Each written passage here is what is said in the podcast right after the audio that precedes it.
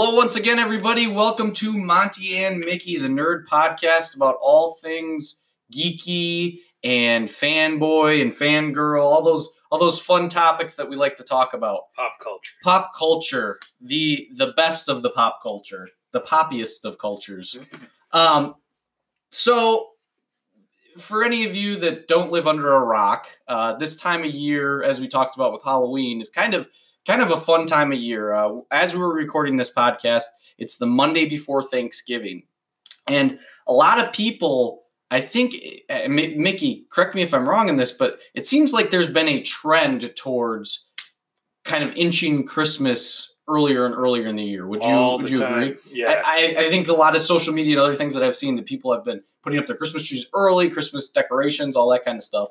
Um, so what we're talking about today, no surprise, is Christmas movies. There's not a lot of Thanksgiving themed things going on, you know. So Right. other than Black Friday and Cyber Monday and you know risking your life to go shopping and eating turkey and watching football and napping because you've overeaten, that's what Thanksgiving is. There's not a lot movie wise Right. or, or hunting. Well, it- yeah, people do that. exactly. And and I love Thanksgiving, don't get me wrong, but Mickey's exactly right. In terms of pop culture, in terms of movies, even songs, are really you got slim pickings for what you can choose from. And Yeah. and so we want to recognize Thanksgiving because I think that it's kind of getting a little out of hand. I mean, you can do whatever you want, but I feel like I like to have my holidays and Thanksgiving is in November and Christmas is in That December. Christmas doesn't need to be three months long. Right, right. You don't have to see the Halloween stuff next to the Christmas stuff. Exactly.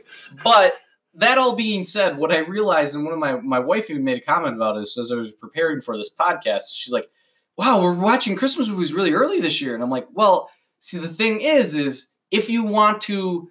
I, and I and I this makes it when I say this phrase, it makes it sound like we're doing something really special and uh, really fancy. When, But when it comes down to, we're just sitting on our butts watching lots of movies. Right, exactly. but when you want to produce content or you want to do something that's holiday related, um, and I don't want to see Mickey trying to kick his head over or his foot over his head, but No, The- nobody. the rocket the Rockettes, they're not starting their practice the day after Thanksgiving. no, I'm not comparing ourselves to the Rockettes, not especially me. No. but what I'm saying is we have a ton of Christmas content that we want to get through through this whole holiday season. And for us to do that, we actually had to start before Thanksgiving so that we could get not one, not two, but three. Ha, ha, ha. Oh, I thought you were going LeBron James. Oh, Not one championship, not two championships, not three. Shut up. yeah. And and so The gonna- count was a better way to go. the the count I, I could have went a couple different ways with that let me know what you would have went with uh, friends and family out in the audience but we're going to be trying to get three christmas episodes in and we're cutting out a ton of stuff And that's There because so much plus Star Wars comes out right around Christmas, so we need to get those episodes in. So that's why we're doing it this way. yeah absolutely so we're going to start out with uh, the first christmas episode that we're going to be we're talking about is what we would consider christmas comedies you know some light-hearted funny family-friendly movies which surprisingly and we'll talk about a couple of these there's certain themes i'm like wow they really they put that in a christmas movie but okay Yeah. i guess that works And that's why I love these are my favorite Christmas movies. um, but uh, we're going to be talking about today uh, uh, Christmas Story, National Lampoon's Christmas Vacation, Elf, and Home Alone. So we're going to be talking about four really what we would consider classic Christmas comedy movies. Um, and like I said before, there's a ton that we we could be talking about, even more. We had to we had to cut things out. But even like The Grinch with Jim Carrey, Bad Santa, uh, Four Christmases, all of these are great Christmas movies, and maybe we'll be doing a podcast in them about them in the future. But for right now, we had to we had to narrow, it down and really focus our attention on what we thought were really embodying the best of the comedy uh, Christmas movies. Uh, but before we go any further, uh, uh, just wanted to talk through some of the in the news and, and as we talked about before, so much coming out every week, every day. It seems like there's new news and things. Um, Mickey, I guess I know we got some corrections that we want to talk about at the end. Did you did you see anything noteworthy. I know the Mandalorian is Yeah. lighting up like crazy Oh right yeah, now. I mean, even my other buddies who have listened to the podcast have talked about how much they love that and how they're going to try and get uh, Disney Plus. And I told them if you're a Verizon member, so the word is spreading like wildfire. Right. But as far as anything else, you kind of got a hold on it. So go ahead. Yeah, but I guess this we're talking about the Mandalorian, and I was just gonna say that um I guess this isn't really spoilers. I guess if you don't like pause it or just fast forward, but Baby Yoda has pretty much taken over the internet. Oh, His character, I mean, and it's funny because they wanted to keep him a secret, right? So just like any good, you know, movie, TV show, they wanted to keep this character a secret. Nobody knew about him. So there's no right now there is no or a couple as of a couple days ago there's no baby yoda merchandise right you Mm. think wait a second yeah. christmas is coming up well since then disney's like oh but wait Already. we've got stuff we didn't want the spoilers to come out we didn't want anybody to know about it Sure. so no toys nothing was made so the first thing that i've seen popping up that's official i mean because there's fan made stuff all right. people are already like 3d rendering their own baby yoda pops and all this kind of stuff and artwork and me- memes out the butthole holy cow Like no one's ever thought about the fact that Yoda must have been a youngster at some point, yeah a fifty-year-old youngster. In this 50 case. year old yeah so that all being said from things that i've been hearing going back and forth and people are just obsessed over this kind of stuff they will be having baby yoda merchandise in time for christmas so if you wanted to stock your stuffings with some baby yoda Stock your stuffings. or Stuff your stock. stock your stu- stock your stuff You s- woo yeah stock your own stuffing, pal. stuff your stocking. Oh, Merry Christmas and a Happy New Year.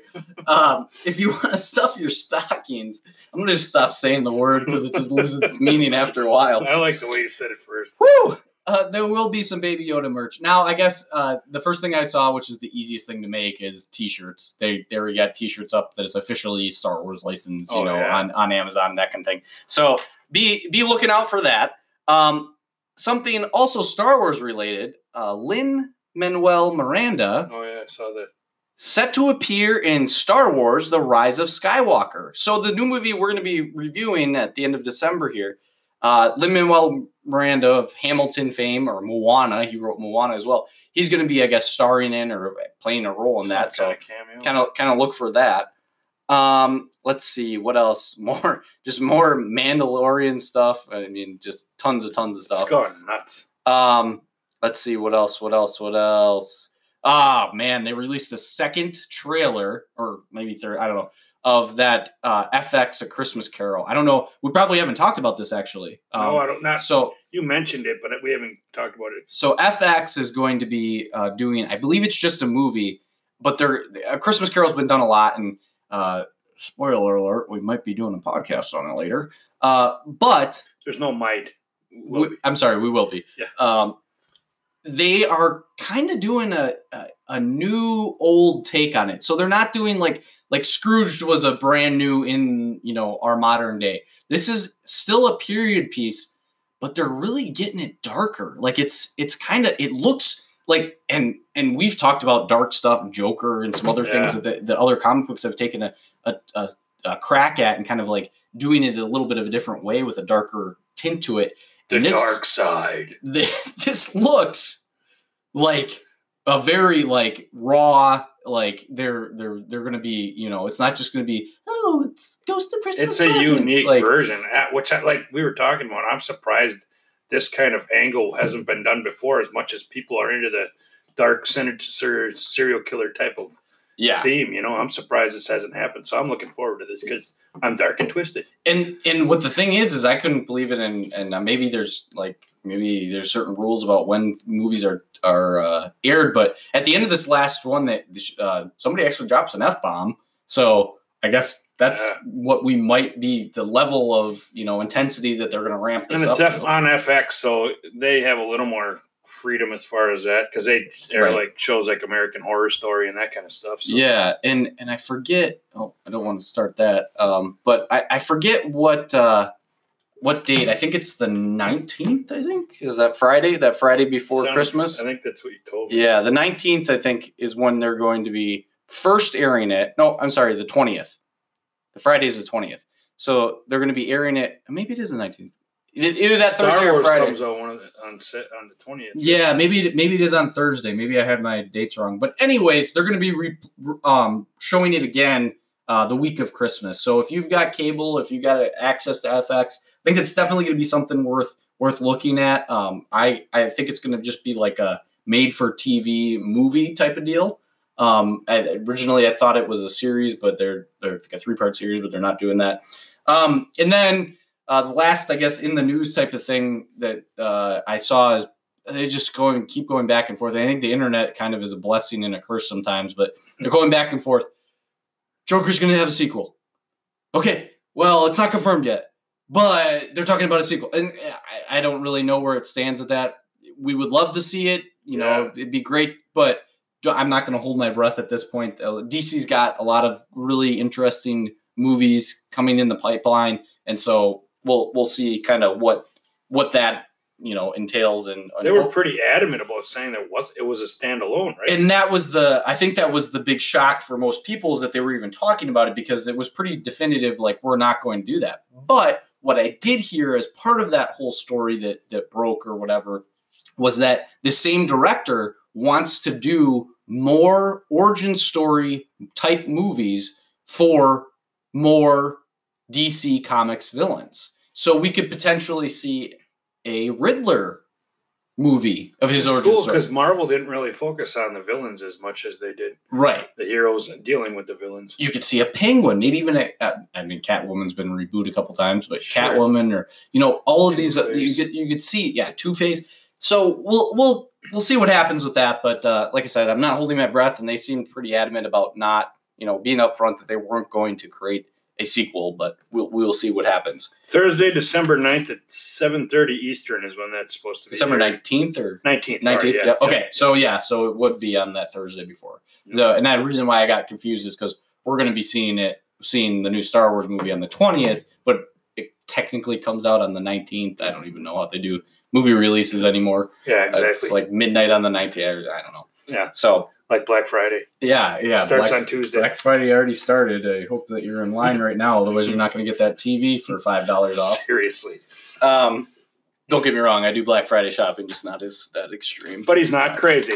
Not not yet. I think he's crazy to go out there, but he's not one of the people that are going to stab you or run you Yeah. over with his shopping cart. And and don't get me wrong, we could definitely do a whole podcast on just Black Friday and talk about that and the deals and how how it's affected and And the commercialism in heard, America. some of the stories I've heard, the crazy stories. people getting hurt, all that kind of stuff. Exactly. All right, so we are going to start out and get into the heart of our episode today with Home Alone. Uh, I believe it was released in November of 1992, uh, directed by Chris Columbus. And uh, there's a couple of players in this movie that kind of, if you grew up or you, if you're a millennial or even a little bit older, you uh, you kind of recognize some of these people that were involved in this movie because they made other movies. They were they were part of other movies in this this time frame. So Macaulay Culkin uh, is a part of this movie. Obviously, he's the star of the show. Uh, when they created this movie, and I guess we'll just kind of jump into it. Um, they were looking specifically for a child who was young enough that he still believed in Santa. So they wanted this movie to be very believable that this kid was that young.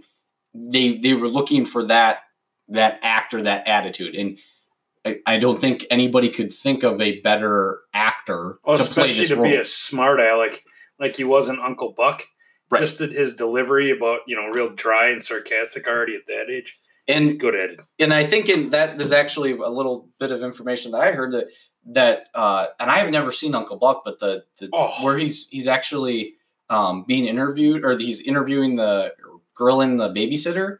That Oh, yeah. scene, uh, I think it's Chris Columbus or whoever the director was, John Hughes. I think John Hughes was a well, John Hughes was a writer, and He's he's done a lot of those movies, yeah. he actually thought of the idea for uh, Home Alone after watching that scene. And so they had to do their due diligence. They had to go and interview all these different child actors and everything else that went along with that. But it really was written for Macaulay. Oh, that, that scene right now is just making me laugh. Just think John Candy just giving one answer, one word answers Right. to all the questions. Why aren't you married? Why, why don't you have? Well, kids? that's a long story. What it is, and he just keeps firing questions. It's hilarious. and John Candy, obviously, in this movie as the polka king of what I forget what. His this, yeah, and Home Alone, yeah. yeah. But he's the star at Uncle Buck. yeah. Right, right. So, so besides those those two, you got Joe Joe Pesci uh, as Harry, uh, Daniel Stern as Marv, Yeah, he's been in a lot of stuff. uh, John Heard as P- Peter. Uh, let's see, who's the mom? Catherine O'Hara. yeah, duh. she's a big star. it's- she's she's big in this, obviously, and, and you got all the brothers and sisters and everything else. Basically, uh, just to give a real brief synopsis, his family's junk to him, really mean to him. He wishes his family would disappear. Through a series of unfortunate events, he ends up being home alone and he has to defend his house against robbers. That's kind of the it in a nutshell. yeah, the Um, move that title kind of sums it up pretty well. yeah. Um, so before we get more into it, I guess if if is there anything at the very beginning of the movie or anything that you want to point out, um, Mickey, as far as just first impressions? You you open up on this house and and kind of what what, what you saw or what what you noticed right away. Typical. Just everybody's going nuts and you know freaking out and doing their own thing and too much chaos and all that stuff and you know the kid being wanting some attention and not getting any of it. Right. But actually, because I saw it a long time ago, I haven't seen it much since. I forgot how funny it really is. I mean, Right. the, the ingenuity of this kid when he has to start protecting his his domain when he's supposed to be a helpless kid. That's I mean, holy crap! I couldn't have thought of some of this stuff, and this Yeah. kid's helpless, but it's hilarious. You and know, you're, you're just rooting for this kind of like underdog, and he's but yeah, exactly like like Mickey said, he's he's smart. He's he's, he's Yeah. you can't help but love this character because he's smart, he's witty, he's got these funny one-liners. Ah! Ah, he's screaming every five minutes, you know. Down here, you big horse's ass. Right.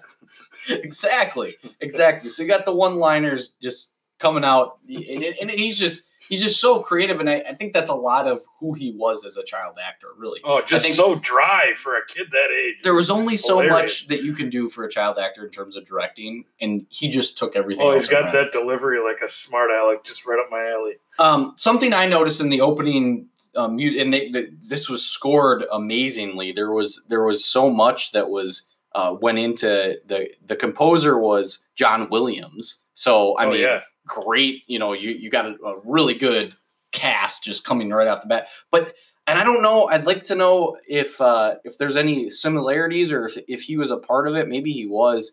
Um, but it to me it sounded like oh well of course he does he does all the Star Wars movies. yeah. He's done the Star Wars movies. He's done a couple of everything. Um, but to me, it had the feel of almost like like a Tim Burton movie at first, just with the sound. For me, it was like Nightmare Before Christmas or like Batman Returns. Like it kind of had that flavor. This is something I noticed on the rewatch. Not like a typical classical music score like you hear in the Star Wars movies. Right. Yeah. and it wasn't sinister and dark and and it was original music as far as Christmas music. Like they weren't using like when we get to Elf, they're playing classic Christmas Yeah. songs, you know. Yep. And so it's just something that I I, I noticed. Well, and Um, since we're on that Star Wars themes with John Wayne, Oh, okay. I- just speaking of the fact that he, you know, is so ingenuitive with the way he protects the house after having can't even tie his shoe, as as Buzz says.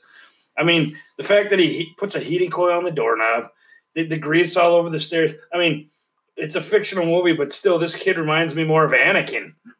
And Right. the, the special force powers he's got than a helpless kid. I mean, it was awesome. I wish I would have been that smart when I was that age. and know? to be able to time it out and do everything the way he did it was just Oh, yeah, with the zip line to the tree fort. He had it, he had it thought out. I mean, just just genius stuff that he was Yeah. coming up with. I kind of want to go to the house and just fall on all that stuff. You know? Using using his resources too. I mean, he's not going out and buying like you know anything real crazy. It's there's just- an iron, this is stuff around his house. an iron flying at your face when you're standing there. Yeah, Oh my God! They did a, a somebody some medical professionals did some study of this movie once, and they said, yeah, you pretty much would have had a concussion and those guys would have survived first half of it, well, the first time you got hit like that or whatever. and then they got burnt feet and burned faces. their and- hair's burnt off the top of their head. God. Uh, but yeah, like you said, all the kids are just really mean to him, and I think obviously that's what they were trying to portray. But this really, I mean, I don't know. You, you feel bad for him, but at the same time, he's such a smart ass. Yeah, He's so mean to his mom. Well, why don't can we Right. go do this? Why don't you get off the phone and make me? yeah. It's like, Who says that to their mom? I hate you. I don't want to ever be around you people again. Yeah. Uh, You're gonna get your way, kid. Why don't Why don't you wish it again? Maybe it'll come true. I don't want my family. It's like holy cow. Um. So one of the the funniest lines though in that opening scene for me with every all the craziness going on and you know they they've got the um not Marv the other guy um Harry, Harry. is is casing the place and all that but uh he he uh he's gets he wants his cheese pizza and Buzz is just railing him about it and being just a jerk and uh I don't know if you noticed this but and I I never noticed it before um my voice is squeaking jeez Yoda in puberty. hit yeah. um, when uh, all that chaos happens in the kitchen and they spill everything, his dad actually throws away his boarding pass. So that's why they never thought twice about it that they had an extra boy. I boarding never pass. noticed that. Yeah, it, it kind of gets uh, you know thrown in the garbage with all the, the napkins and everything. And one of the because the next morning you see one of the older kids counting all the heads. Well, one of the heads she counts was the neighbor kid nosing around in their stuff. Right. So she and never even saw if it was Kevin or not. But there exactly. was there was thirteen or twelve kids or whatever it was supposed to be. and I can only imagine that being that frantic by oh, that kind in. of chaos. You Yeah. wouldn't even. I mean, Even if they were on time, it would have been like that. But they just Right. woke up when they needed to be there. yeah, we got to be to the. We, our flight leaves in forty five minutes. Yeah. I don't know about you, but you can't even get through parking in O'Hare. I can't even 45 imagine what my sister and dad would be like. yeah, I'd be free. I'd be like, well, we're done. Yeah. Um, Four people would have a heart attack. We'd have a lot smaller group, probably. right. You would, yeah, be going to the hospital instead. Um, so, but one of the lines that he delivers so well is, "When I grow up and get married, I'm living alone." it's like that's perfect. I'm just like, this kid gets it. He's he, he's understanding, but he's so pissed that he's just like, these people just leave me alone. You know, like It's a lot of my buddies have said, uh, in jest, because they love their wives. They were joking when they said it. I promise. Yeah. So, um, yeah, like I said, the ticket gets thrown away. Um, and I got to ask the question right away because you, you're introduced to this character, you're introduced to this family, you see what they're doing. They're, they're flying to Paris for Christmas. I got to ask because I think a lot of people have asked, there's probably been internet conversations about it. What in the world does Kevin's mom and dad do that they can, one, afford that house, two, afford as many kids as they have, three, go to Paris with all said kids, and During four, Christmas. go during the busiest peak holiday time of the entire year. So the prices are going to be more expensive. Paris is not a cheap city to begin with. And who is crazy enough to want to travel to Paris of all places during that time of the year? I mean, it's it's insane. I, I and I know it's a movie, obviously, but these are the type of questions we ask. Like, so is this guy like a stockbroker in Chicago? Won the Is he- lottery. did he win the? Did him and his wife both win the lottery? Does he have a rich uncle? But it's kind of interesting because he talks about it actually on the plane about how they would have never went to Paris when he was a kid because the only trips they were taking was in the station wagon. yeah. And I think that like that uncle that's the real jerk in the whole movie and so inconsiderate. He even says something along the lines of like, I, I forget what he he says something along basically hints towards when they were younger they came from very modest yeah. you know upbringings. That's so, not the case anymore, obviously. yeah.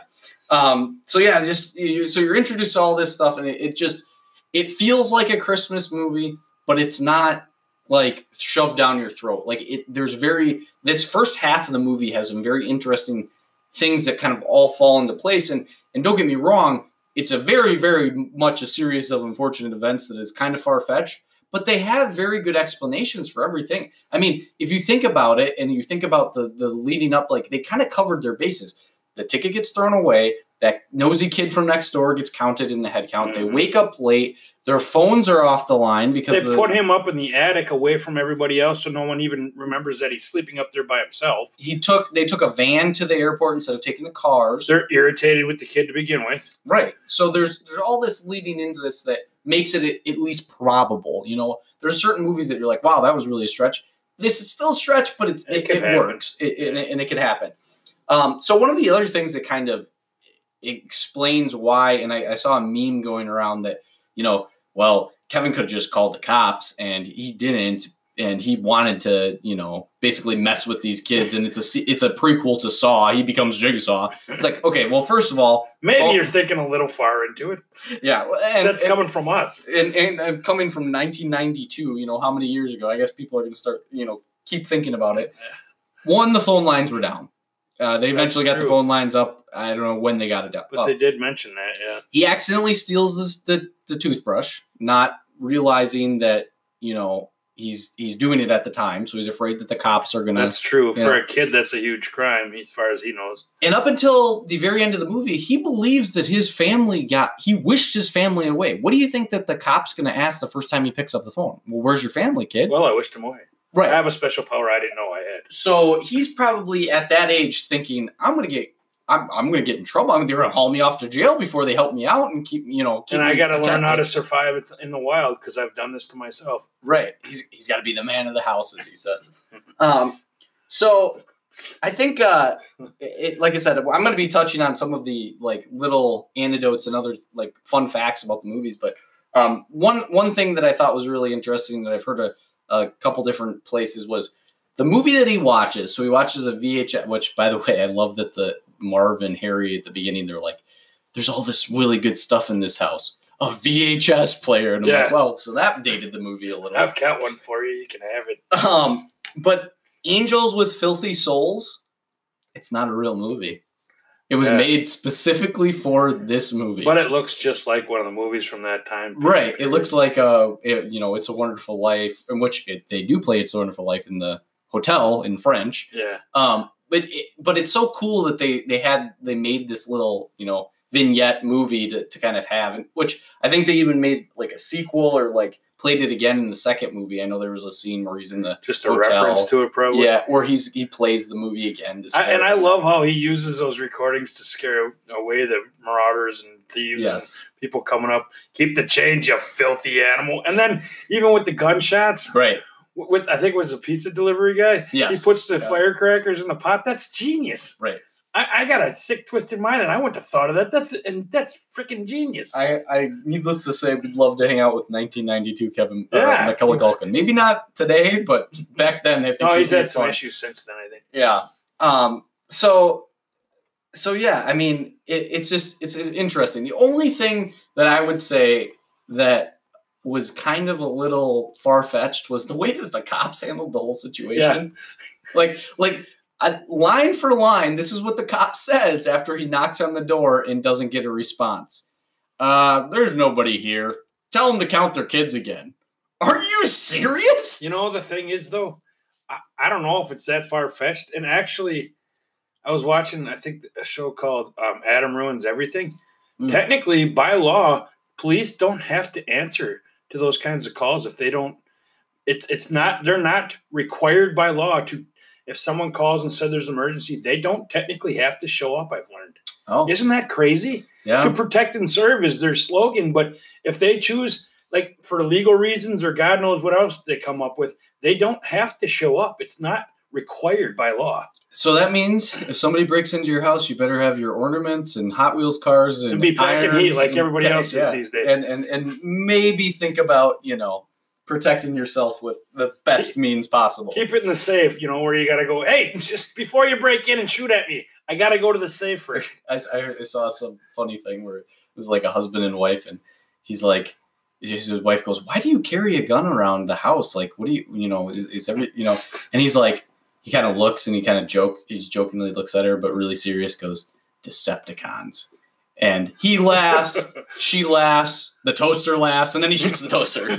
So, anyways, again, very you know, but but yeah, but it's a good point. I guess in, you know the, the, the cops aren't I guess obligated to do that, but I guess I don't know. And, and maybe I'm just a different type of person. I'm thinking to myself, I'm gonna try to you know help this family out. I don't think it's all that far fetched, honestly, which is probably a sad state of affairs. But I, I mean, you would think you'd look in the windows and at least try to find something out, but it looked like it was a, you know, the house was abandoned or, you know, not abandoned, but deserted.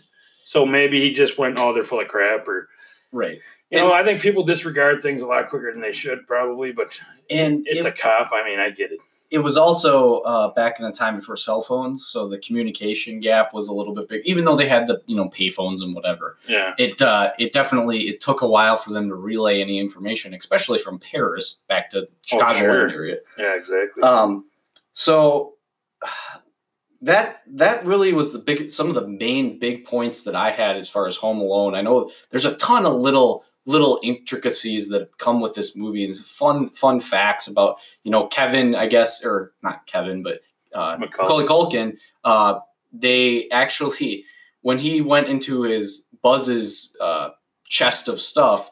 Number one, the Playboy. The director actually took the time to tape together the nudie pictures so that little Macaulay Culkin didn't see actual nude photos. oh, no kidding. And the picture that was that was Buzz's girlfriend, where he goes, Buzz's girlfriend, woof.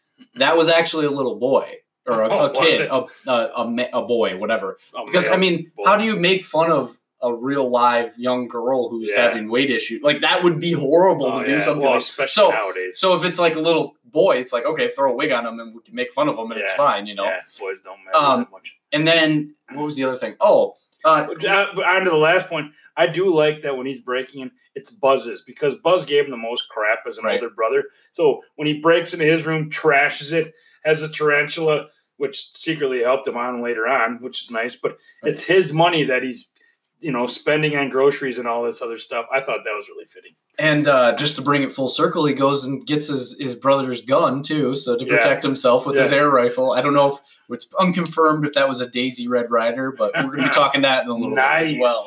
Uh, but one of the other things that was funny because, like I said, they were trying to get a young kid who that this was a believable situation that he was just old enough, you know, but still young and really couldn't take care of himself. He actually walked around the set and had a swear jar to try to curb other actors, older actors swearing around him Really? that they didn't want that like they were still trying to you know make him not be you know corrupted i guess Yeah. or whatever Still be a genuine kid. and one of the last pieces of interest which macaulay culkin could do a whole episode on him but one of the last like interesting pieces of information is uh his his dad not the greatest guy from what i heard I, I mean i don't know him personally clearly but from what i've heard secondhand stories and whatnot he was kind of kind of not the best and kind of was forcing his you know you know dreams and stuff upon his kids because they had i think they had six kids or five kids or something he actually held it was either for this movie it had to have been for this movie he held the studio hostage until they agreed to have his younger brother in the movie so the young kid who wets the bed that's actually macaulay culkin's biological younger brother Oh yeah, I've heard Macaulay Culkin could be a little bit of a prima donna. As, yeah as the years. but his on. that was his dad though that Oh. that did that so Well, I'm sure he kind of- learned. Yeah, and it's just kind of an interesting little little tidbit. Um, and like I said, we might be doing something on him when more in depth. But uh, I guess there was an interview with um, Ellen DeGeneres when he was older, and Ellen DeGeneres asked him, you know, kind of like you know, during the interview, just so when you were growing up, when you when you were going to school and whatnot, like did the other kids, the other teachers, they treat you differently? And he just looks at her with these like cold, dead eyes and like matter of factly, just like not even like thinking anything of it. Well, of course, Ellen. Everybody treated me differently. It's like you don't realize that how crazy to stardom this kid. Like he dated like Mila Kunis at one point, Yeah. and she said, "I've dated celebrities. I'm a celebrity. Like these people walk up to him and start screaming. Like that's how much. I mean, we kind of been removed from that Yeah, now at this point, but like he was huge. He was a big deal. And it's going to be hard to control your ego, especially at that age. when Well, if that's all you know. telling you how great you are, you're pretty much your whole life. So then he ends up retiring at the ripe old age of like 15 or 16. Yeah. just has been living on his money for Poor the last guy. how many years? How, yeah. how rough would that be? I guess he's got a podcast or something, but yeah. But speaking of parenting, the only the only thing that really stuck out to me, as far as you know, the only thing that made me kind of a little sad about that movie more than because the rest of it's very humorous is just thinking about the mom's point of view, Catherine O'Hara. Just how mortified you'd be that you left your kid, you know, back home and the kid's supposedly helpless, even if he's not. Just oh my god, I don't know what I'm to do. I mean, you'd want to die at that point. Right. I mean, there's just you you you can't you can't imagine as a parent, you know, being in that situation, and it kind of reflects, you know, I, I might have mentioned this already, but it kind of reflects the whole dichotomy of being a parent. You know, you're like really annoyed with your kid, and they're talking back, and then it's but it's like at the end of the day, you you die for them. You know. Yeah. Um, so yeah, I think I think that pretty much wraps up. I guess what we we're talking about for Christmas story. Anything else that you can think of? No, I think we covered. or not a Christmas story. Uh, Home Alone. Yeah. Um, Now we're to do a Christmas. now we're gonna do a Christmas story. So Christmas story, great movie, uh, iconic movie. We've we've watched it. You know, you've watched it. Twenty four hours of Christmas story on TBS. All these things that just really make it. You know, it, it's relatable. It's it's kind of like a series of just funny things that all happen. It's just like a- strange things. Yeah, like like like you say, the leg lamp, which is a big part of the movie. yeah, How he wins that as an award.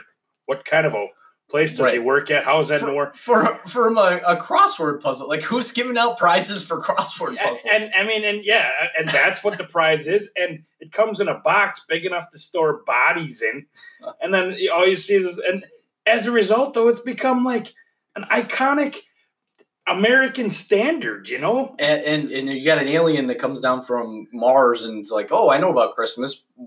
Uh, excuse me, sir. Why do you have a fishnet stocking lake lamp sitting? Well, of course we do that every Christmas. That's it's like tradition. what- It's tradition. And, and what are you talking about? Ralphie or the narrator even calls it electric sex gleaming in the window. Right, and he's he's got a lot of really good one-liners. Oh, in man. this. like the the lobster. What is it? The lobster. They looked at me as if I had lobsters crawling out my ears. and, When he first asked for it, they're like, right. I mean, what that line is just so crazy. It's hilarious. and of course what we're talking about the thing that he asked for um in in, in really i mean like i said this movie's so great as as far as really being the cornerstone of christmas but what's more american than christmas first of all and then cowboys and a lever action rifle and firearm ownership and BB everything that goes with yeah. with being an american right and um i, I want to get this right so i'm going to take a second and, and compose myself because i really want to do this justice because this is a character, really. I mean, as much as New York City's a character in Ghostbusters and the mom, the dad, the brother, the bullies, this Red Ryder BB gun is a character. So The producer says that's what this movie's about. it, it one- revolves around this one big Christmas gift that, you know, everybody can relate to that. There's always been something, you know, even as a kid, it's like, I wanted this for Christmas. You know, it, it- the weenie whistle and a Santa Claus or, you know, all, all of that kind of stuff is all, you know, very relatable. But all right. So what do you what the this this line or these series of lines have been uh, they said they said like 17 times throughout the movie, but an official Red Ryder carbine action 200 shot range model air rifle with a compass and a stock and this thing that tells time.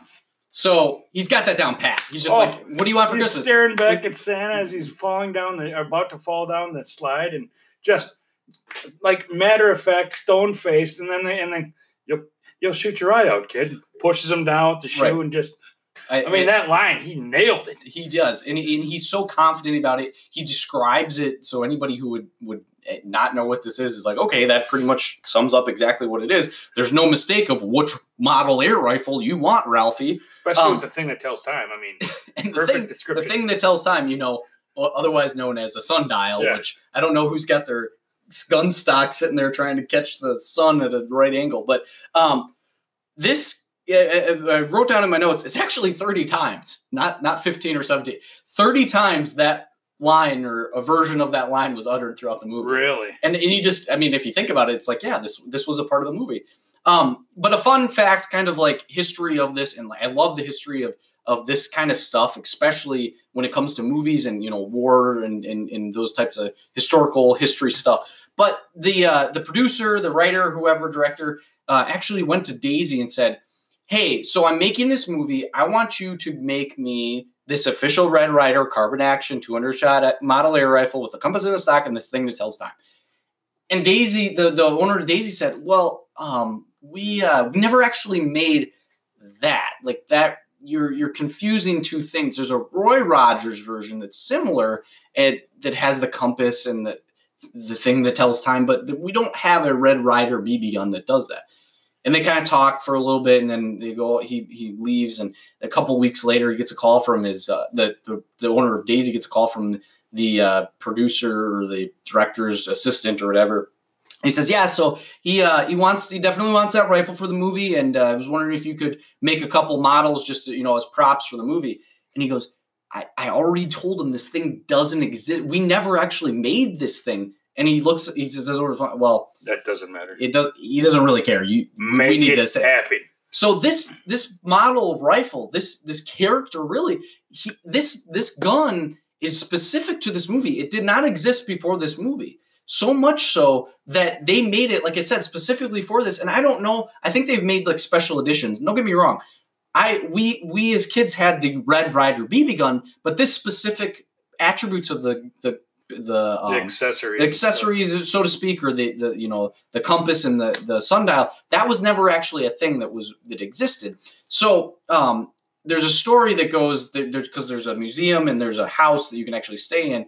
Uh, that was the house, the house that was used for the movie, and the the museum across the street. They actually bought this uh, or the the prop from somebody who through the years had it and it showed up. They actually bought it for ten thousand dollars, and I think they got a replica of the the leg lamp and everything else in that museum, of course. But you think ten thousand dollars? Yeah, that's a lot of money for a BB gun. But I mean, uh, there's you know, uh, uh, yeah, baseball, baseball cards. cards. and collectibles and other things that are going for just as much, if not more. If not you more, know, I, especially movie props. See, now, now speaking of that particular one, which, like you said, the whole movie was based on I mean, it's all about this gun. He speaks of it 30 times, or somebody does. Yeah.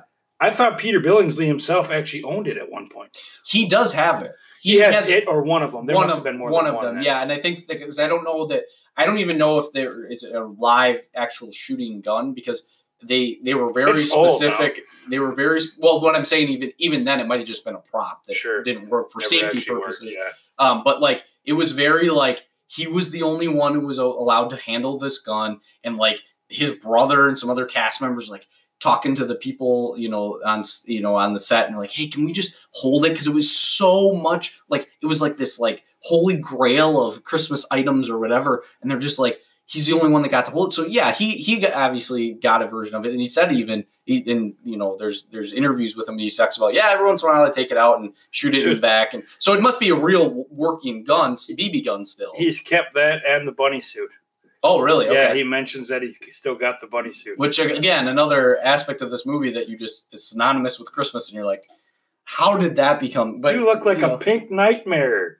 Do you want to take that thing off? exactly. Um, so yeah, like I said, that that museum and everything that they have in that, I would love to go there someday. It's crazy that this kind of movie. I mean, this is one movie, movie, that, but it's, it's kind of crazy that they have an, an, an entire, entire, museum. museum yeah. You know, um, and, and I love the line as we talked we talked about a little bit of the narrator and how he kind of nails some of this stuff, but mm-hmm. he, he goes, only one thing could drag me away from the soft glow of electric sex in the window. Electric sex gleaming in the window. And that and that of course was the Little Orphan Annie show. And that oh, was oh, yeah. the, you know and and, and, and it, it this this movie they don't really specifically say when it happened, but it's supposed to take place basically like pre Pearl Harbor. Actually, there's you know? no way to really tell. Right, and I think you it was on purpose. Guess. I'm sure it was left up to interpretation, but that's kind of cool actually. And the way that they filmed it, even they wanted that like old timey tint to the film and the, and the how this because this it was movie, done in '83, right? Yeah, it came out in 1883. So other movies around this time clearly, you know, they don't have that same feel as this movie does, but they they were intentional about that. And so you see something that you know is kind of it's it's an interesting way you know they put some thought into and it's just a modern family there's no tv it's it's the radio and everything else. But i can just got a comment about the little orphan annie stuff. I mean eh, I think Ralphie would listen to our podcast. He's kind of a nerd. Yeah, oh he's yeah. Kind of, you know, he gets his his his little orphan Annie every week. He, has got his decoder pin that he sent in. Ovaltine. Yeah, Ovaltine.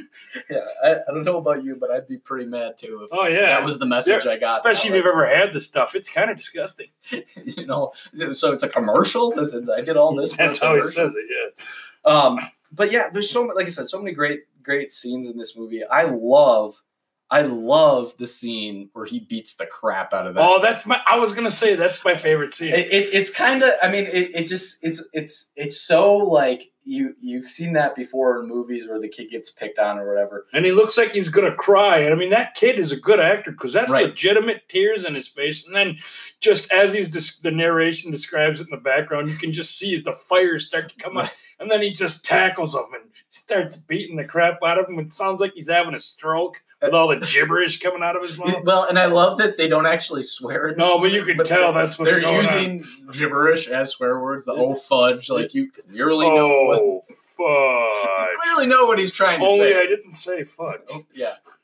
And uh but I love it because it's like even though his brother and him like hate each other, which you know hate each other, not hate each other, but they they fight a lot. And and me and my brother, I know we're fighting at that age as well. But I love that his brother like has this foresight Pick to pick the up his glasses. and go get his. It's like my brother's gonna smash these. You know, I want to. You know, I'm gonna help him out. So he goes gets his mom. And like that that whole scene, like I said, with his mom like basically brushing it under the rug for his dad. I don't know any of you who lived in like that kind of household. It's like, you know, had that feeling. It's like I did something bad today. Dad's coming home in a couple hours, and and it's gonna all it's gonna it's gonna I'm I'm done. Oh, and I think my like my mom was a disciplinarian. My dad Okay. was kind of a blowhard, but I always knew I was going to get yelled at. right. But my mom is one who spanked me, put soap in my mouth, you know, used the wooden Doing all those spoon on my yeah. butt, yeah. And and yet she was the one who, okay, this is how we're going to tell your dad, or now we're going to problem solve, and you know, just Right. you know, that's that's what moms do. That's Right. a good mom right there. And, and don't get me wrong, like there's nothing like like I don't want anybody to think that I had a bad childhood because I had a very good childhood. But oh yeah, I think too. that there that means a lot, and it says a lot about who I am today. That's like I respected my parents. That I was scared if I did Well, something wrong. course, you know, yeah. there wasn't there wasn't like a, oh I was just going to get away with anything. And you see that dynamic very that ebb and flow really works well in this movie of this like American family and like again things that you can relate to. they all love each other. But yeah, when a kid, you know, screws up, even dad just goes, "Shut up, Ralphie." You know, Right. I mean, you just come. You could say it back then. Right. You could discipline your kids without everybody thinking you're an abusive parent. Right. Um. Yeah. So that I, I love that. Um. You know.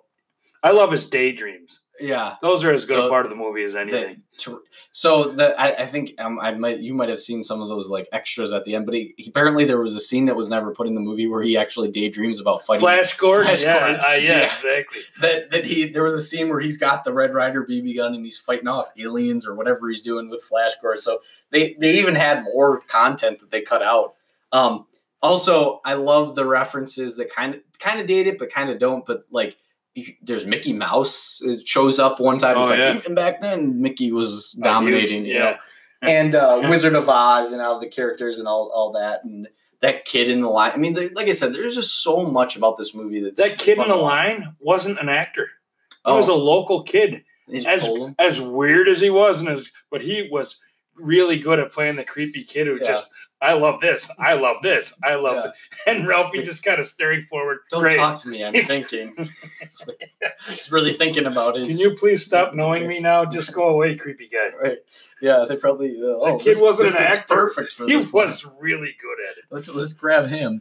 Um, but yeah, I mean, like I said, just overall, great movie. It's something that really, you know, it, it again, it, it feels like Christmas when you watch, which is weird because, like I said, we are watching these movies so early, but it just it really does feel like Christmas. I think that it's it. There's so many, like I said, the way that this movie flows, you can watch it for 24 hours as far as picking it up in certain spots, and you know the movie, so you can pick it up. You watch 20 minutes here, you go do Change to something with your. Yep. your family. You come back and oh well, mom and dad aren't awake yet, so let's throw on a Christmas story until they wake up. Because in my family, you couldn't open up any gifts until mom and dad. Well, actually, until my dad got his first cup of coffee. That was the rule in my house. So you know that that you're able to. But what I guess what I'm getting at is you can pick it up. You know, because it really is like these Saturday Night a string of Saturday Night Live skits. So you Yeah. can pick it up and there's there's something to laugh at. There's something to enjoy. I think that's the idea behind playing it 24 hours. You can right. watch the first half an hour this time, and then when you switch to a commercial or you get back to the TV, you can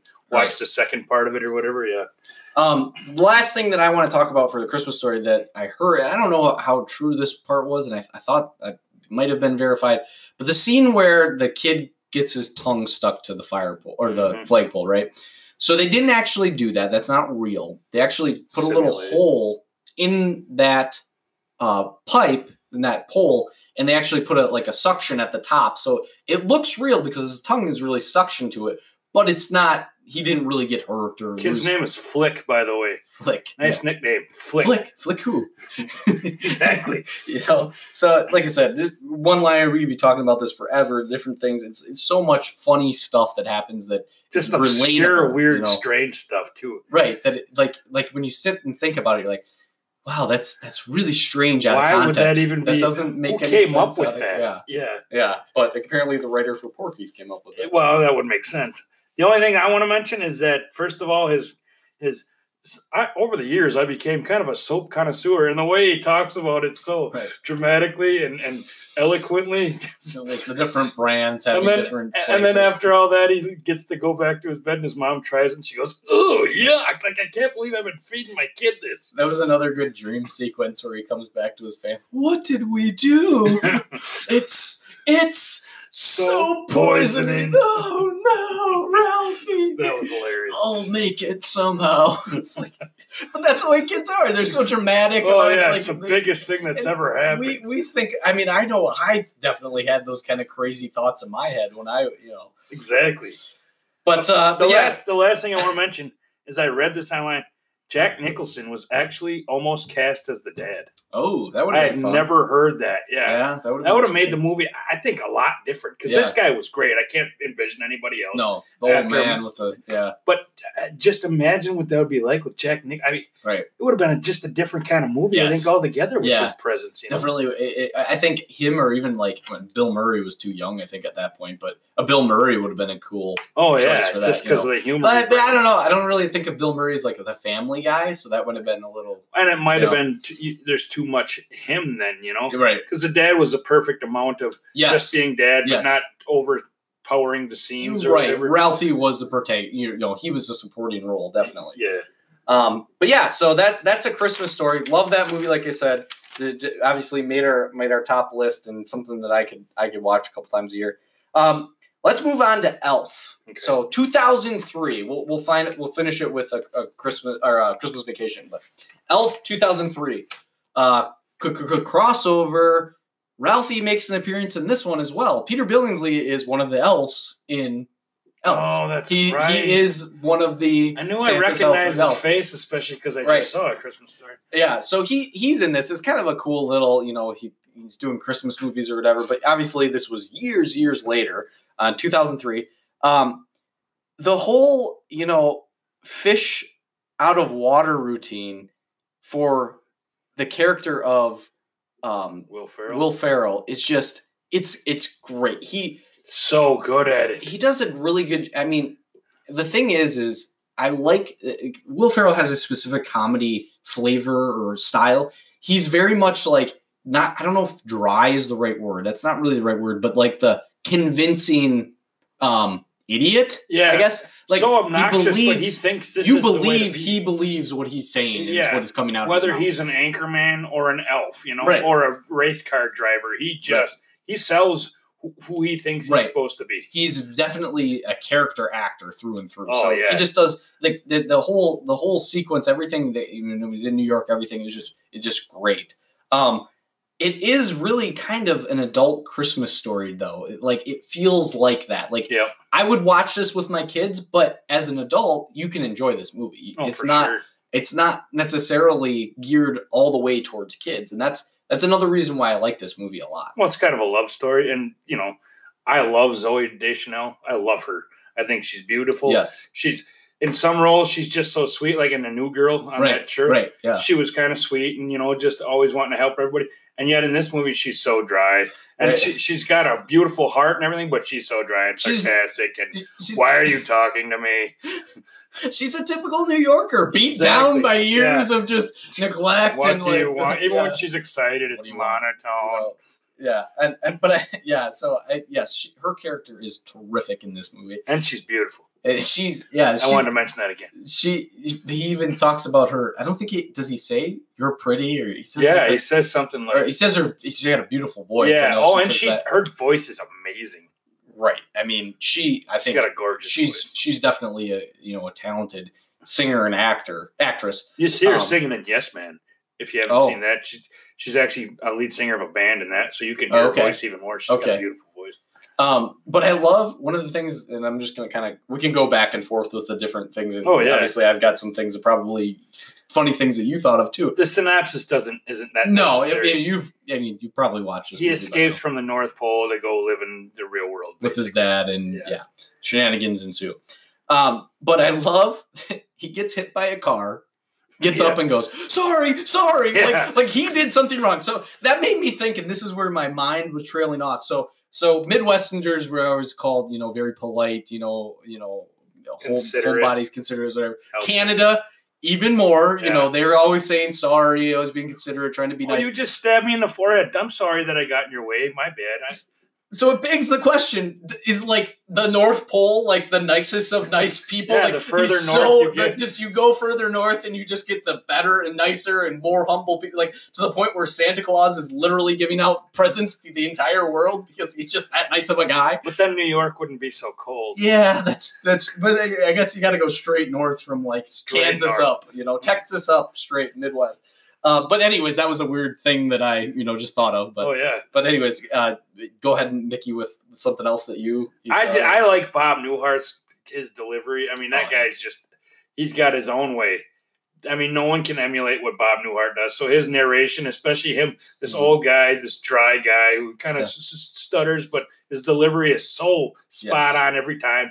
He doesn't crack a smile ever, Right. and he's wearing this little elf costume. right, And he he doesn't look like the kind of guy who wants to be a dad, but he's the one who adopts. But right, right. I mean, it's it's just all that right off the bat. It's pretty crazy and funny. They, yeah, they. I, I give these people a lot of credit to pull together these movies because it's just like The it's not just one thing. It's like if there was just one thing that you know, okay, that'd be a good movie. But they really pull everything together really well.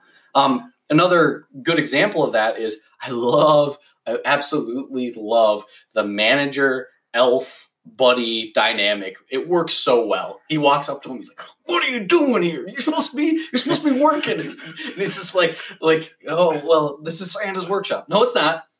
But And he won't- he it's won't Santa's it workshop. No, yes, it's it is. not. It- I've no, been there. not. I've been there. And so that that works really well. Like I said, these the, the- just the comedy of it that is like real life situations that we've been in, but they also have like a comedic. You know, it's like because real life is funny. Like you can't make up Oh, some of this is stuff. stranger Like, than fiction. it's just man. so it's so great that they capitalize on on these throw for four of these movies. well. They do. actually it leads to fist fights. I mean, Yeah. it just shouldn't be that much of an argument. They You to smell like beef and cheese. You sit on a throne of lies. It's like it's it's just terrific. It's, yeah, yeah, and he. I think a lot of that had to be Will Ferrell ad libbing Yes, because he Oh, does yeah. that a lot. yes, he yeah. Um, Zooey Deschanel, like like we mentioned before, great at her role, great at her humor. She plays this so so great. Um, and I love this Christmas songs that are played. Like I said, this isn't an original score. They're not making any of these really for the movie, but they they play Christmas movies to get you in the mood, and, and it just I love that that that kind of And all those it. songs are iconic. Even if you're sick of them the rest of the year, you like hearing at least a few hundred times at the beginning Right. of Christmas. right if you're not already hearing them on the radio. Yeah, Um, so yeah, I guess like I said, we'll, we'll kind of go back and forth on this one. But what what anything else? uh, just uh, Will Ferrell is an amazing actor. Like you said, he's a he's a um, character actor. Right, But- yeah, you know, just how much he's so good at being a kid because Right. that's basically what he's emulating as a little, Mhm. as a kid. And then I, I just thought as I was watching it, if you've ever seen the movie Stranger Than Fiction, it's a little more serious role. Hmm. It's he's basically a character in a book, Mm. And he's living a life before the book has ended, and so mm-hmm. the writer can.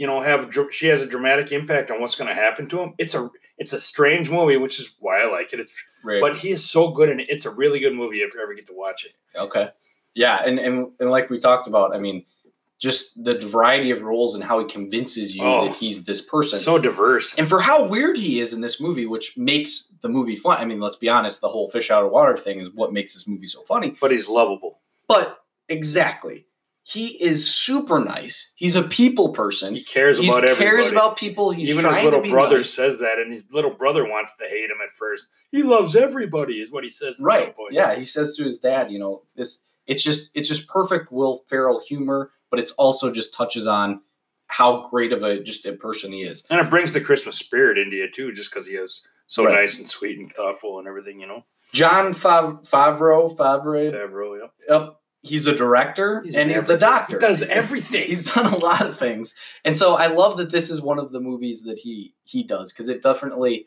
it, it it shows his range of Oh, abilities. You know, From Marvel to Star Wars to this, I mean, Mand- he was the director of Mandalorian. He's- he's in Swingers. He's in. He was on Friends for a while. Yeah. Uh, he's been everywhere, done Well, everything. definitely definitely going to want to deep dive into a podcast on him at one point. Just him. Yeah.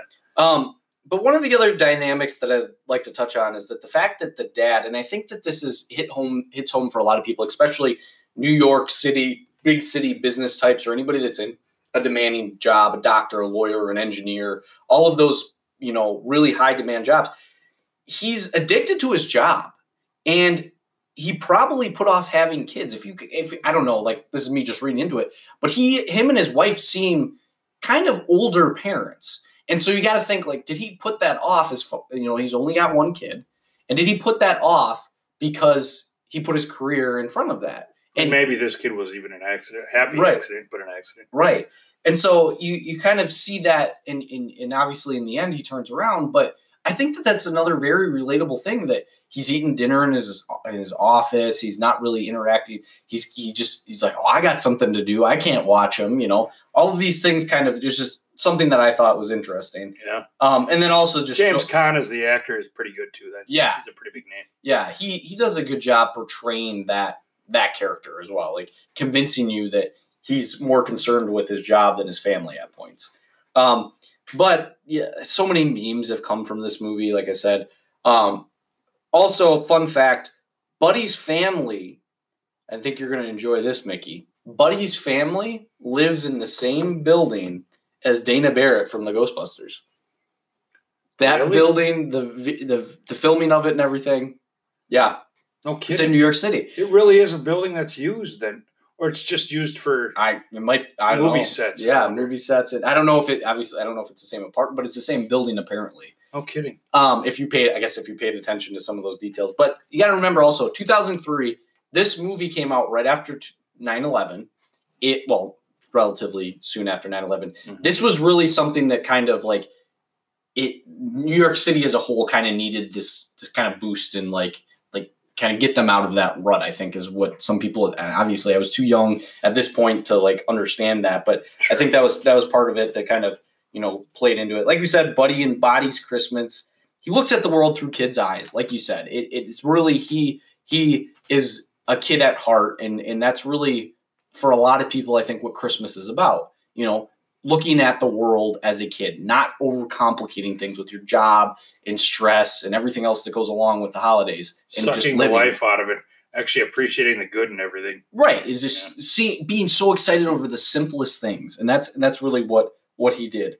Um one another line that I love in this movie is when he's he's uh ice skating in front of the Rockefeller Center in the front of the big tree and he kisses her on the cheek and she goes, "You missed." I don't know. It's something that I thought was kind of cute and I liked I liked that that just Zooey Deschanel, you know, that interaction works so well. Well, and uh, of course, like I said, I mean, this cast is great. Peter Dinklage is in this movie as the North Pole or South Pole elf or whatever he Oh, calls yeah. him. You know, Yeah. so he's in this movie, and I love that Santa at the end of the movie approaches him in, in Central Park. I love that Santa's like ready to defend himself with a crowbar. He's like, "Hey, what are you doing?" It's like, like, geez, like Santa's packing heat. Like No, he's probably been mugged a couple times. New like, York in, you even know, does that. Like, yeah, well, yeah. He's like, I know where I'm. at. I, you know, I, I'm in New York. Um, uh, and then uh, obviously, you know, baby, it's cold outside. That whole everything that went along with Oh, that. that that's the first. I'm like, wow, I didn't realize that was in this movie, but Yeah. I bet you people are getting offended by it as they watch it. it's funny.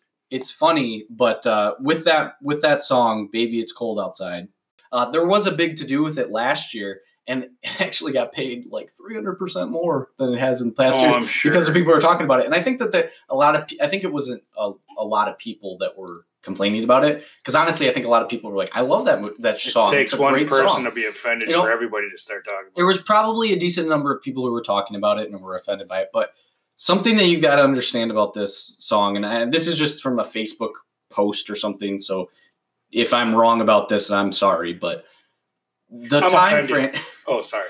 I didn't. I didn't even. Oh, What did I, I, say? got, I gotta wait till you say it first. Okay. Um, the time frame of this song, from my understanding, is a time when, you know, people weren't living together before they got married. You weren't supposed to be having sex before you got married. Um, to to be doing, you know, extracurricular activities with somebody who you weren't married to, or you weren't married, you know, or weren't living with, whatever, it was frowned upon. So what this song actually was was not for face value what it was portrayed as. The woman wanted to spend the night Yes. With him. She had to make it look like she was putting up a fight. Because women do that a lot. well, because the society of the time would have called her nasty names Well, and I, I mean, like if she say, wouldn't have put up a fight. Like "Eh, I, I should really go. What are my, you know, all the lines that she gives during that song. well, any movie, any TV show, the woman's always like, I mean, it could be her idea, and she's still, well, maybe we shouldn't. It's awfully early. We just met. I really like you, but you know. What are her friends gonna say? You know, all- Whereas guys are like, no, let's do it now. I mean, I think Yeah. we should wait till. Oh, you want to do it? Okay, let's go. Yeah, it's cold outside. You should stay here. It's- Uh, it's hot want Another drink. Yeah. There's an outside. Let's go do it. Outside is not inside. But Ooh, but yeah, choice of words. yeah. But that all being said, that that that scene, that song, that that was great part of. Like I said, uh, it really added to the classiness of this movie. And Oh, I yeah. really enjoyed it. Yeah. Um, so that's that's Elf. Now we go to another really big hitter. in One of my terms favorite movies of all time. Christmas whether movies. it's uh, a seasonal piece or not, it's one of my favorite movies. I think I think all the National Lampoons, Vegas Vacation, Vacation, you know, all of those really, you know, they're all just a great lineup of funny, you know, movies that Chevy Chase does a good job at. Yeah. Um, December 1989, and I don't believe this movie.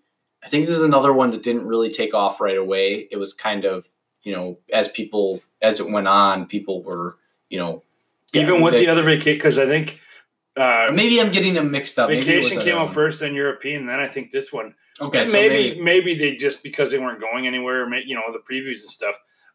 I, don't. Maybe I have no idea. Maybe I'm thinking of of a Christmas story or something. I might have been. I might. I, maybe that's what I'm think- thinking of a different one. But It But- would just surprise me because this franchise is kind of that established. that at is true. Maybe, like I said, maybe I'm I'm got those lines crossed. But uh, some of the things that I picked up on, I love that animation before. like, Yeah, that's what I was thinking. It kind of adds adds to it. It kind of very well done, very funny, entertaining. right. It kind of it, it just is something that's they didn't have to do that. It's like a know. movie all its on its own. right a few it's, minutes. it's a little like you know the pixar shorts before before like you know certain movies like Yeah. that i think um and i just again and we're we're hitting on this because all of these movies elf christmas story um, national lampoon's christmas vacation all Home of on, and home alone all of them are about families Yep. and about the holiday families during the holidays and i think that's why these types of movies are so successful don't get me wrong die hard has a huge following oh yeah, it's just a different movie though, but there's you know? even family references in that technically. right I mean- exactly and so i love that it's it's an all-american midwestern family from chicago again from chicago And Clark Griswold is like most dads. I even wrote it down Yes, like that. yes. Especially with dealing with others, he gets a little frustrated, and then just driving and how he reacts to the that guy just cut us off, and he gets so upset. My dad would do the exact same thing, and then even when when he goes with the chainsaw, and I know we're I'm jumping forward, but he- the quote is, "I didn't go berserk. I simply solved the problem. We needed a coffin." he laughs. I'm sorry, a tree, right and I replaced it as best I could. and anybody who's been in those types of situations you're screw- there are screws that are rolling around a little loose so you're just you're trying to be funny but you're also like losing your mind at the We exact needed same a time coffin. I mean, a tree, and I simply solved a problem. But it's funny you say that because Michaela even said, dur- and I don't. This isn't. I don't know if this is. My wife said something during the scene. I don't know if this is a good thing or not. But she said during the road rage scene, this is you. Most men, I think, especially dads. That's And then- what I'm saying. And then, of course, the I love the sarcastic prayer that is what that was. That's my mom. Then, if if if oh, if, my you know, mom too. It's oh like Lord, please help this idiot that I married. You know, my mom wouldn't say that, but, Oh, but my she- mom would. Okay, but but she would she would definitely be saying the Lord's Prayer in the car seat as you're driving underneath. Completely the like, I hope he doesn't kill us all. Right. yeah, Amen. please, please, God, keep us safe. Um, but but yeah, I, I I don't know, and those types of things. I just I missed the inside jokes as a kid. Really, oh, just rewatch. subtle- I mean, who's funnier when they're pissed off than, than Chevy Chase? He is so good at being pissed off, especially in these movies, you know? Right, and and and he's he's like he's, like we said, just a classic American dad. He's he's trying to do good by his family. He's He trying to get a coffin. bonus. I mean, a tree. But Makes me laugh every time. um, something else I noticed that they they had, and it's kind of cool that that this is all kind of connected, so so to speak. But "It's a Wonderful Life" was playing at the hotel in Paris for Home Alone. "It's a Wonderful Life" is playing yep. in this movie while they're at home. It's it's an "It's a Wonderful Life" on TV. It's like an Inception thing going on here. if you want it to be a true Christmas Right. movie, you have to have that on in the background. Uh, amen. I will drink to that. Like, absolutely, Abs- absolutely. Um, and it's uh, it's just kind of interesting to see also this this interaction between this uppity couple that doesn't have any kids and how they spend their money and what they're doing because it's like they're almost polar opposites. Like, have you Oh. ever seen like the wife swap TV show? Yeah, like unfortunately. yeah. these these two would be a perfect candidate for oh, yeah. can you imagine, you know, her living in his house and you know him living in or whatever, you know? But that that would just be well, know, there's even one line, and that's Julia Louis-Dreyfus, by the way. absolutely yeah. Yep. For- let me just go. Juliette Lewis is the daughter. Johnny Galecki is the son, which is weird because this movie, the daughter's older than the son. and the other movies, the son was older than the daughter. That's Yeah, National Lampoon's for you. And I don't want to cut you off here for a second, but I guess eventually they just said like, "Screw it, we're not even going to try to cast Oh, the same that's people." funny. That's Like what's they- funny about Like, it. Yeah. like they, they s- different even- ages, opposite ages, and everything. Even says in Vegas Vacation, he's like, "You guys are growing up so fast, I don't even recognize you anymore." That's hilarious. That's subtle humor. I love that. Yeah. But then you got like Doris Roberts. You got Brian Doyle Murray, which is Bill Murray's brother. Mm, Pretty, yeah. I didn't realize that. And he's been in a lot of stuff, especially with Bill Murray. But he's got the same kind of humor. He's always the boss. He was in Caddyshack. I mean, he's Oh, been yeah. in yeah. iconic movies, and he's a lot of times the same role.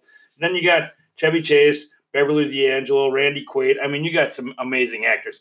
But th- the scene I was talking about is when he's cutting down that tree after he decides that, or this is before he, we needed a coffin. uh, He cuts down this tree, and they're at, they're across the street. These pretentious, or you know, know across the yard. this. Yeah. And like, where are you going to put that? And Chevy Chase or Clark Griswold says, "Bend over, and I'll show you." And the guy says, "I can't believe you talk to me that way." And he goes, "I wasn't talking to you." yeah. So that would be a wife swap right there. Right, right, It- and that's what I love that he's not just like doesn't just take it and like lay down and No, oh, I'm sorry, did I wake you? he's You know, not going to it's just up like- oh, screw you, I, I don't like you.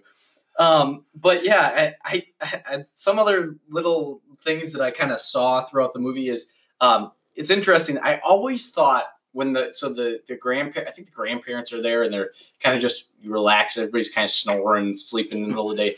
But I always thought that was the Macy's Day Parade. But it couldn't have been the Macy's Day Parade because this was around Christmas time, Not Thanksgiving. not Thanksgiving time. Yeah. So this must be some kind of special Chicago Christmas parade or something. It's a big city. they probably have something on TV. Not that it really matters to the plot of the story or anything, but just something like in my mind as a kid growing up watching that, I was like, oh, they're watching the like you just think holidays parade on TV, Macy's Day Parade, Yeah. you know. But it's the most iconic parade there is. I mean, you, it obviously that that wasn't that wasn't the case. no. Um, like I said before, um, certain inside jokes and some dirty things that I didn't realize when I first watched it, or they cut out, or whatever. As I know, they definitely dub over the swearing in Yeah. the TV version. oh, sure. Um, That's why I have the DVD. The grandpa reading a nudie mag next to his wife in bed. I mean, that was pretty risque. It was like, oh, okay. And then I don't know if you noticed it, but like the the the other set of grandparents were staying in the kids' room in their bunk beds, Yeah. and there's a just a random poster of two tur- turtles humping in the background. Yeah. What? They actually they actually pan to it and actually Right. kind of emphasize it even. And and not only that, but then you look at the ceiling, and then there's another girl. yeah, like just uh, hanging right just- above where he's. He's just sitting there staring at it with his jaw down. And Audrey's character says, "I can't even imagine what he does by himself when he's sleeping. Right. Watch this with me, le- me laying next and to that, him. yeah, I guess that is his his her her brother's room. So yeah, yeah. it- yeah. Um, but yeah, I mean, just just all these all these. There's different lines. nonstop. There's subtle humor. There's obvious humor. I mean, one of my favorite parts is when that squirrel jumps out of the tree, and you know Clark's shoving everybody out of the way so he can be the first to run away from it. Turns out it's on his back, Right. and then you know his mom is on the ground, and he's like, "Mom, stay there," and she's like, she Plays dead. "It's hilarious." I mean, Um, and we can't talk about a Christmas story without talking about arguably the second most funny character of this entire movie, and that is the Eddie, Uncle Eddie. Uncle Eddie. Uncle Eddie. You know, he's he's talking about you know, I'll just I, we're not even going to go into everything that he does, but one of my favorite lines that he has is when he's talking to the kids, and you know, if you're a parent or you're around kids, you you definitely know how to do this, and you've done it before or been a part of it. Oh, you know, somebody, an airliner jet uh, saw Santa, you know, flying. You serious? Clark? Serious Clark. You know, it's just like those, like you said, those type of subtle. And he just looks at him like, "Come on, dude." Or Like, even when Chip, when Clark is trying to get him, can I refill you or you know top you off, drive you out in the middle of nowhere, leave you for dead? right, Or, or when he first shows up and they're looking at the lights and you know everybody's impressed and huh, I hope this adds to your holiday spirit, Eddie. Eddie, right. it's like surprise. It's like I couldn't wouldn't be more surprised if I woke up with my head sewn to the carpet. That's Yeah. one of the funniest lines. the writing. uh, What we're trying, what we're trying to say as we recite the entire movie. Oh my- is that the writing line. was amazing. it's on this. nonstop laughter and it's subtle and it's some of it's in your face, but it's so there's sarcasm. It's got everything. There's even explosions. Well, I mean- and that's and that's one of the things that I noticed too is as everything's going on, and the lights go out. Rusty just instinctively grabs a flashlight and goes to the circuit breaker. Like been here before. been happened? Yeah, it, it- like it's pretty much he could do it in his sleep. Um, One other thing I want to mention is that early in the movie when uh, when the grandparents all show up, I never noticed this before, and I've watched this movie a lot. It makes me laugh every time. Some of these lines, as I'm trying to say them right now, I'm laughing like an idiot. And this is the point of the podcast where we're going to take a commercial break so that everybody can so we can collect laughing out. ourselves, and I can change my you know pants from having wet them. But don't picture that, please. the doorbell when they're for the first time, it's you know like a normal doorbell. The second time, it's a little slower and more ominous. The third time, it's oh no, that means they're Oh, here. fudge. Dark, exactly. Dark and ominous. And I never noticed that, but each time they ring it, it gets slower and darker. And oh no, the hell is going to begin now. and that just and that just goes to show like relatives that are always complaining. We have those those people in our lives. Nonstop. that are just like it's never good enough. Like this kid this guy bends over backward he just wants to have christmas with his family. He invites all the relatives over. He wants he wants to put on a good meal. He wants to do all these things. And like you just feel bad for the guy because he's he's running at 100 miles an hour and he's getting no love. I mean like his wife you could tell his wife appreciate rusty you know or, Yeah. or what is he doesn't call her rusty what does he call he's, she's got a nickname for Oh him. no, Rusty's the kid. Yeah, I, I don't know. Sparky. Sparky, yeah. Sparky, yeah. yeah. that you know, she you could tell that they obviously another movie like we've talked about in the past where it's clearly a husband and wife that love each other, but she's still has to deal with all his crap. Oh, and he's gonna you know, go lose his mind at some point. But even the subtle humor of the doorbell getting slower,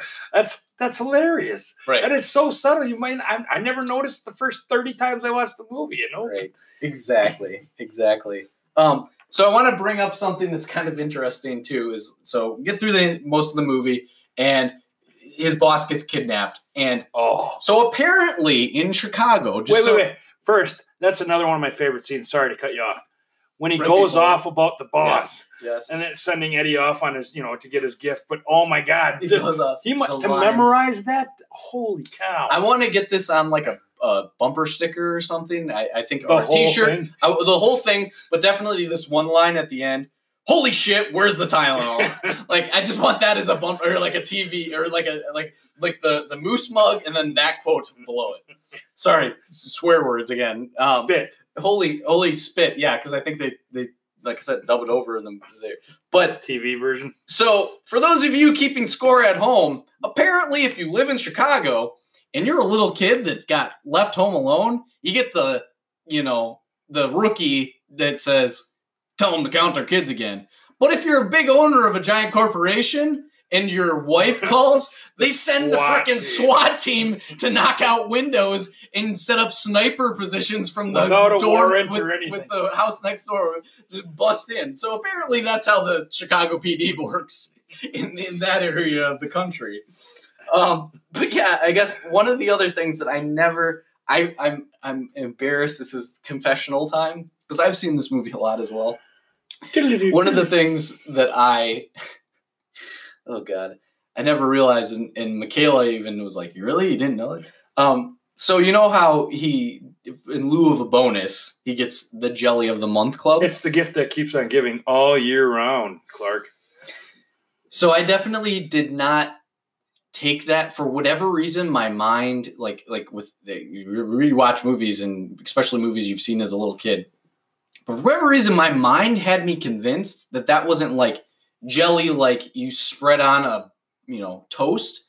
Like for whatever reason, I thought it was jelly donut of the month club. I don't that know wouldn't why. be so bad. I well, that's what I'm I like. So a jelly that. donut of the month, and I, I then after listening to it, I'm, I like I even paused it and I looked at my wife and I'm like, oh my god, they mean like jelly jelly, not like jelly. just je- like I just yeah. thought I don't know. That's weird, kidding. but yeah, I just always That's a good I was, idea. I was thinking a donut of the month, like I uh, like that know, idea you know, as long as I get it every day. wine of the month or whatever. But yeah, so that that I don't know for whatever that. well, worth. she didn't divorce you, so I guess Yeah. you're not too stupid. for Not, yeah, not, that. not not for that at least. I, I be stupid in other ways.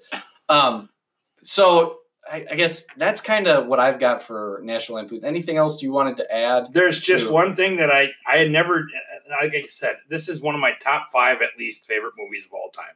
No matter what the season is, I found this out as I was watching it.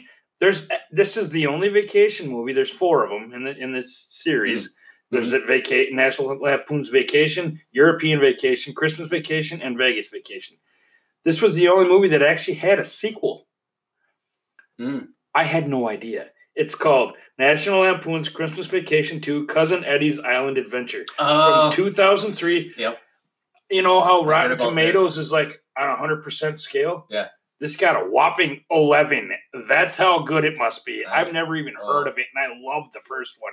I will not watch this because I do not want to ruin No. the first one for myself. apparently they ran with that whole pool scene, and that's Yeah. what the movie's. So I don't know how you can make a whole movie out of just that, but And like- Eddie's a good character, but he's a supporting character. Right. You can't base a movie on that there, there's definitely and, and, and when you watch uh, movies and you pay attention as much as we do there's definitely characters that it's, it's, it's like a closing picture like that is your role and Yep. you're very good at that Your support, though. don't try to be something that You're, you're, not, not, a starter. that's not a hit on you or whatever like that's just this is your role and you need to you know as a director as a producer somebody should you know recognize that and it might be an iconic as a result of just being a supporting.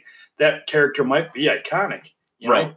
But yeah, I, I don't even want to know if the movie's any good or not because I'm gonna assume it's horrible. Yeah, and we're gonna we're gonna pretty much just you know assume exactly that this is not. Yeah, I, I mean, eleven percent. That's whew, I, I don't even know. I mean, that's yeah, that's pretty On a test, you can spell your name right and get a higher score than that. right. Um, all right. So let's see here. That's that's pretty much all I've got. I've got. We do have a uh, uh, uh, one kind of fan mail ish that I wanted to discuss, but before that, uh, while I'm looking up that uh, um, that email, do you Just uh, any connect- corrections from the last episode? Yeah, yeah. Let's let's go over those right now. Yeah, I mean, it's nothing major, and nobody else is probably listening close enough to even notice. But I'm I'm anal that way. Um, first of all, I think I said one of us said Obi Wan refers to um, Anakin as son. I think he always says it as brother. Anakin refers to he said you're like a father figure to me, but Obi Wan always referred to him as a little brother, you know, or a younger brother. Um, Right. also, we were going back and forth about a word. It's actually reciprocity, as you said, That's how you pronounced it. so Oh. I wanted to make sure. Oh, okay. Yeah. Okay. You said it right. I acted like I couldn't speak English at all, like you know I've done before. And then finally, I referred to Darth Vader's march, as it some people refer to as the Death March. It's actually called the Imperial March. The So Imperial. Okay. Yeah. Okay.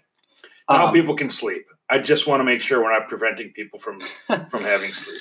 yeah, I mean, and, and some of those things, like I said, we're we're just trying to, you know, Talk as fast as we can. so Talk as doesn't go for fast. four hours. try to get you know as much as we can and and and in as you know cover as much as we wanted to you know as far as the um the highlights of the movies and, and getting through like any unique thoughts that we we had or anything um so a coworker actually emailed us and this is has to do with star wars surprise surprise Go figure. but uh, it more specifically has to do with Disney Plus and kind of along the lines of corrections or kind of revisiting some of the things that we talked about before.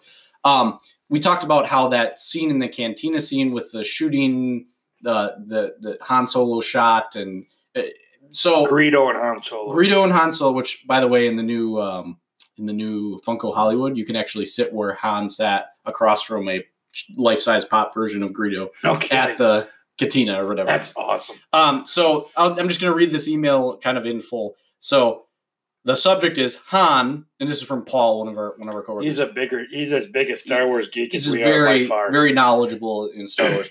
um, Han, and then that was the subject line. Shot first, dang it. Maybe a point of discussion. So if you know your Star Wars A New Hope history, specifically the Tatooine cantina scene where Greedo confronts him, then you know that the original thea- theatrical release, Han puts the trigger first and shoots poor Greedo at the table. Mr. Lucas apparently thought that that made Han seem like an out and out evil guy, which was obviously not his intent. So he edited the scene for the special editions re release of the trilogy in 97 about to make it appear that Greedo shot first and Han was simply defending himself. Well, that edit brought up a lot of discussion in the Star Wars fan base because, after all, Greedo was a professional bounty hunter, albeit not a very capable one according to Greedo lore that's out there. He hunts, captures, kills his quarry for a living. So, how on earth could even a marginal, at best, bounty hunter miss with a bla- blaster at point blank range? So, another edit was done. This time, the film was a tweak to make it appear like Han dodged. They shifted the image over smudge, but mostly his head on the frame.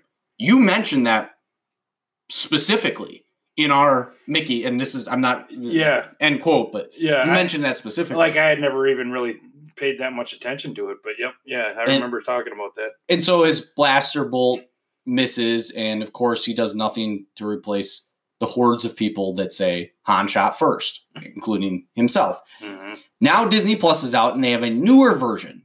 This is crazy, guys. They've they've redone this scene how many times? Three or four times. It's further edited, which puts disbelief even further back in the scene.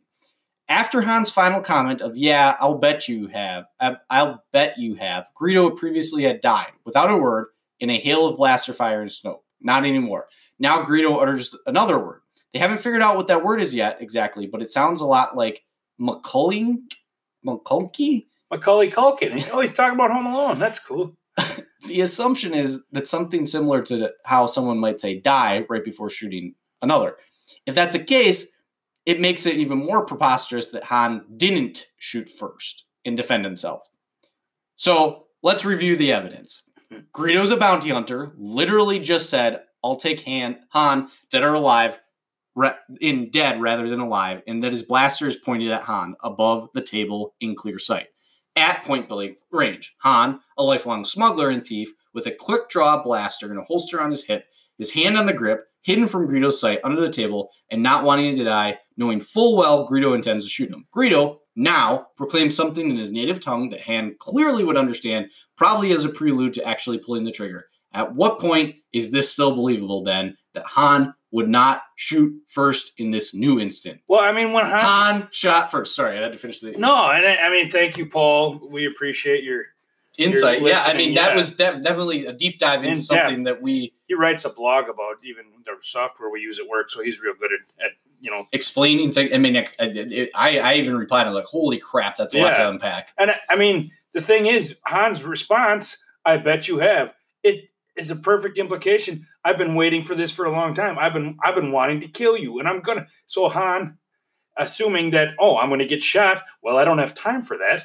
I better shoot first, or I'm dead.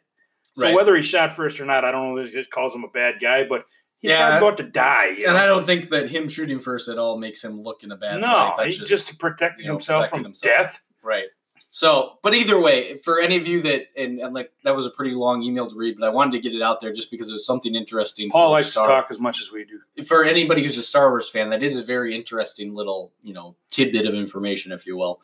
Um, but yeah, that's that's all that I think we've got for today for the episode. Uh, like I said, really had fun rewatching these I movies and, these and talking about these movies. Uh, so we do have two more coming, and in the meantime, there will also be uh, some more Star Wars episodes that we're going to be coming out just to cover. Uh, the next one's going to cover seven and eight, and then the last one is, or last one for last Star Wars one for this year will cover uh, nine. So Uh, this is all before the calendar year. Right, and that's the other point is what I we were talking about is that we cut out so many things and we were trying to include so much that uh, we had to split it up into three Christmas episodes, and even then we were we were not covering all the movies, and so that leaves us if if we're lucky enough. I mean, because this is episode, I believe this is episode nine. Next episode is ten episodes. If we're lucky enough to still be doing this podcast in a year, we will absolutely be covering other Christmas movies next year. Probably three episodes of Christmas next year Right, it- it- with yeah. movies that are older than you know a lot of people we know. Right, right, and then which I, wish, I uh, was going to say myself, and oh, that's unfortunately not true. well, but but but this just goes to prove that I mean, Christmas obviously has been a really big part of culture, For and if we're being honest, pop culture for a long time. So that lends itself to okay, well, yeah, it makes sense. There's tons of movies, you know, going back since there was movies, Yeah. you know, to to draw from. exactly. So. Uh, but yeah, that's all I've got for for this episode for the day. Mickey, you got anything else that you wanted to uh, wanted to say? no, just speaking about what I just said, Yeah, getting old is mandatory. but growing up is optional. Thanks, guys. What's going on?